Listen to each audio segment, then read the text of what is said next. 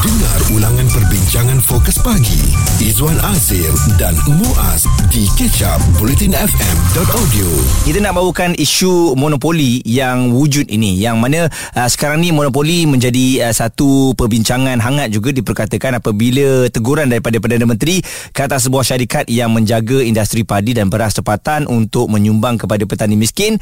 Dan istilah monopoli itu sering disalah tafsirkan sebagai kerakusan perniagaan untuk mengaun untung dengan tindakan manipulasi yang membebankan pengguna. Memang boleh berlaku tetapi ia tidak semestinya dibuat oleh semua firma monopoli. Ha, jadi mungkin ada di antara kita yang melihat ada sesebuah syarikat tu kalau mengeluarkan produk di negara kita ni hanya syarikat tu je. Jadi kita tak ada pilihan sebab tak ada syarikat-syarikat lain. Nak tak nak kita terpaksa ambil perkhidmatan yang diberikan dan perkhidmatan tu mungkin bagus ataupun mungkin tak bagus tapi oleh kerana dah tak ada pilihan kita terpaksa ambil. Kalau ada pun disubkan kepada kepada uh, company-company lain tapi company itu terpaksa mengambil daripada dia. Ini bermakna keluar daripada satu syarikat saja. Dan uh, Profesor Tan Sri Dr. Nur Azlan Ghazali iaitu pengarah Institut Pembangunan dan Kemajuan Inklusif Universiti Kebangsaan Malaysia uh, berkongsikan mengenai kerisauan monopoli yang tidak terkawal terselindung iaitu monopoli senyap walaupun dari segi bilangan tidak nampak seperti sebuah firma monopoli kewujudan kartel atau pakatan perniagaan perbezaan dalam kalangan pemilik utama atau persatuan pemilik dalam sektor tertentu hakikatnya membentuk monopoli senyap dan tambahnya lagi berpakat menentukan harga dan bekalan adalah tindakan monopolistik yang senyap dan sering kedengaran menguasai pelbagai industri di Malaysia. Tindakan monopolistik ini, monopoli senyap uh, mesti dibanteras, dileraikan. Ini lebih berbahaya dan katanya kerajaan perlu membangunkan pasaran yang sihat dan adil untuk semua peringkat rantaian pengeluaran bukan bukan orang tengah sahaja. Jika anda terlepas topik serta pendapat tetamu bersama Fokus Pagi, Izwan Azir dan Muaz, stream catch up di blutinfm.audio. Kita membawakan monopoli senyap lebih berbahaya sebab kita semua sedia maklum bahawa kalau monopoli ini hanya tertumpu kepada seorang ataupun satu syarikat saja yang hanya dia saja yang ada dan produk tersebut diberikan kepada orang ramai lah. Tetapi kalau difahami mengenai monopoli senyap ini lebih berbahaya kerana mereka ada geng-geng-geng mereka yang telah pun bergabung untuk monopoli sesuatu industri. Ha, jadi itu yang uh, dikongsikan oleh Profesor Tan Sri Dr. Nur Azlan Ghazali ianya lebih berbahaya kepada negara. Dan bersama dengan kita Profesor Madya Dr. Ahmad Razman Abdul Latif penganalisis ekonomi Putra Business School UPM dan uh, Prof bila sebut mengenai monopoli ini kenapa agaknya Prof apabila pada awalnya uh, Perdana Menteri kita Datuk Seri Anwar Ibrahim mengambil uh, tampuk uh, pimpin negara ini itu antara isu yang diangkat dan juga menjadi highlight utamanya. Monopoli ini prof. Ya apabila kita menyebut ya, isu monopoli pertama kita kena faham ya, kalau monopoli ini ia merujuk kepada individu ataupun syarikat yang mempunyai penguasaan penuh ya, terhadap uh, satu-satu industri ataupun uh, perkhidmatan ataupun uh, penyediaan barangan. Mm-mm. dan um, sebenarnya kalau kita lihat uh, di dalam konteks Malaysia ni ada sebab mengapa setengah uh, sektor ekonomi itu mempunyai monopoli kerana uh, ianya tertakluk kepada jenis ataupun industri tersebut maknanya kalau kita lihat antara monopoli yang wujud di Malaysia ni seperti uh, TMB uh, Petronas dan sebagainya kerana ia adalah satu industri yang memang uh, sukarlah untuk ada banyak uh, pemainnya kerana uh, faktor Uh, uh, pelaburan ataupun uh, industri itu sendiri tidak memungkinkan ada banyak uh, yang mengendalikannya mm-hmm. dan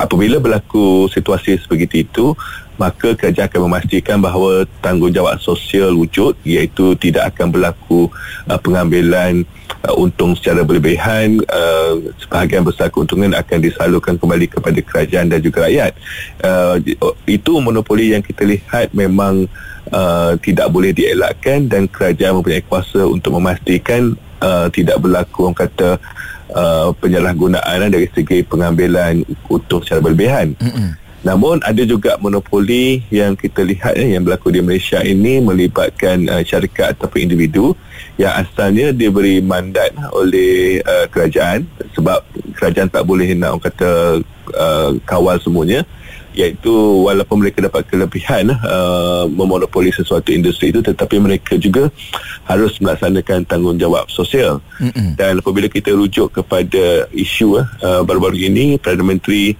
melihat bahawa ada di antara monopoli ini yang uh, walaupun telah membuat keuntungan uh, berjuta-juta tetapi tanggungjawab sosial itu tidak nampak limpahan uh, ekonomi ataupun kata multiplier effect itu tidak begitu ketara mm-hmm. dan itulah yang sekarang uh, kata di um, akan menjadi fokus utamalah uh, oleh uh, Perdana Menteri dan juga kerajaan supaya uh, hasrat sebenar uh, sesebuah industri itu diberi kuasa monopoli itu uh, dapat dikembali diterjemahkan dalam um, beri orang kata manfaat eh, kepada rakyat secara keseluruhannya. Kejap lagi kita akan um, bersama dan juga ini mungkin monopoli dan juga kartel. Ada kekeliruan yang berlaku di situ adakah apabila wujudnya monopoli akan ada kartel-kartel ini yang mengawal industri?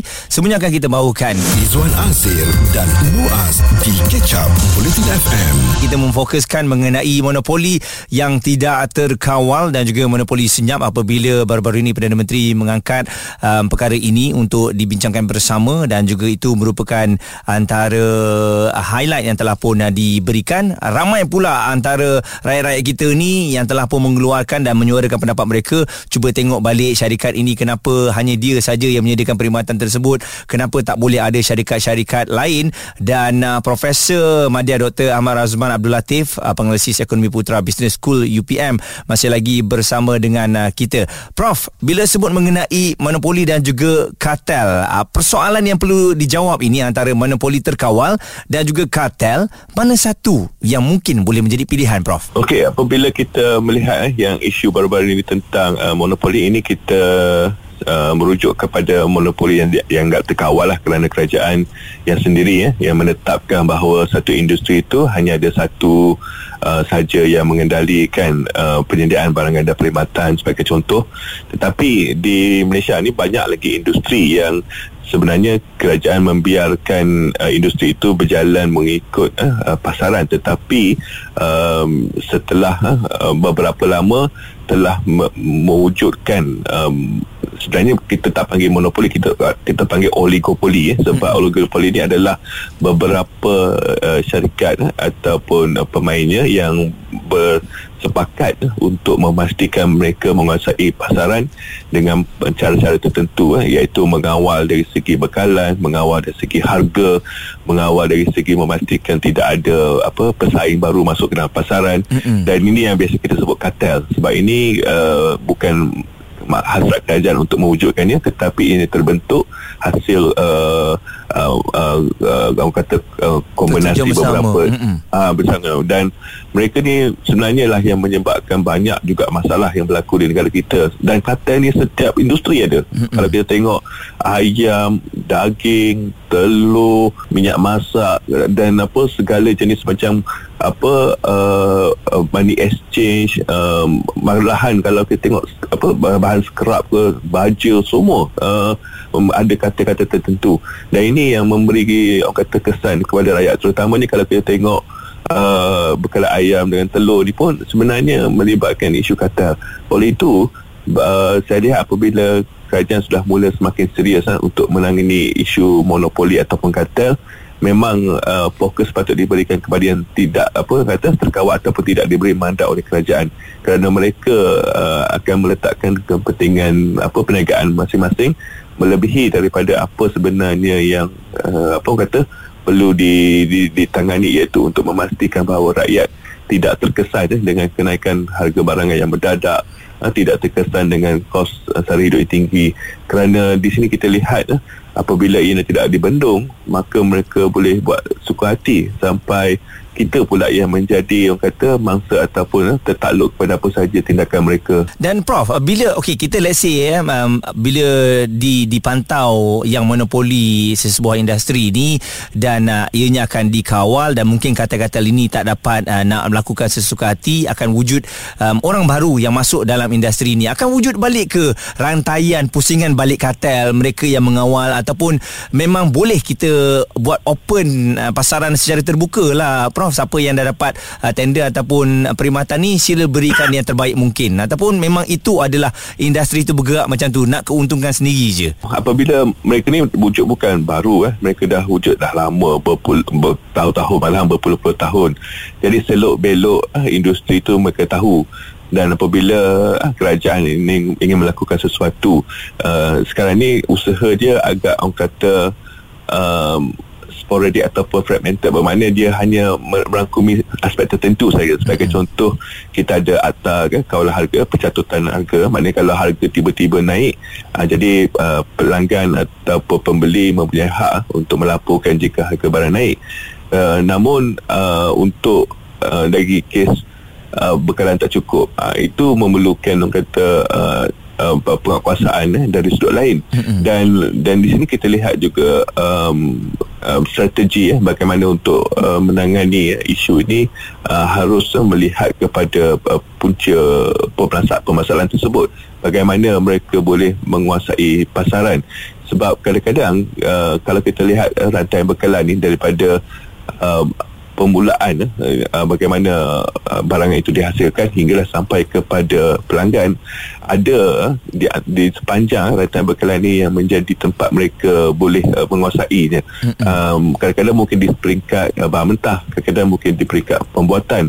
Uh, jadi kalau apa kita nak kata okey uh, kamu tak boleh lagi berniaga orang lain nak berniaga pun kadang-kadang mereka mengalami kesukaran sebab hmm. Uh, ada satu apa bahagian di dalam rantaian itu di, dikuasai oleh orang tertentu.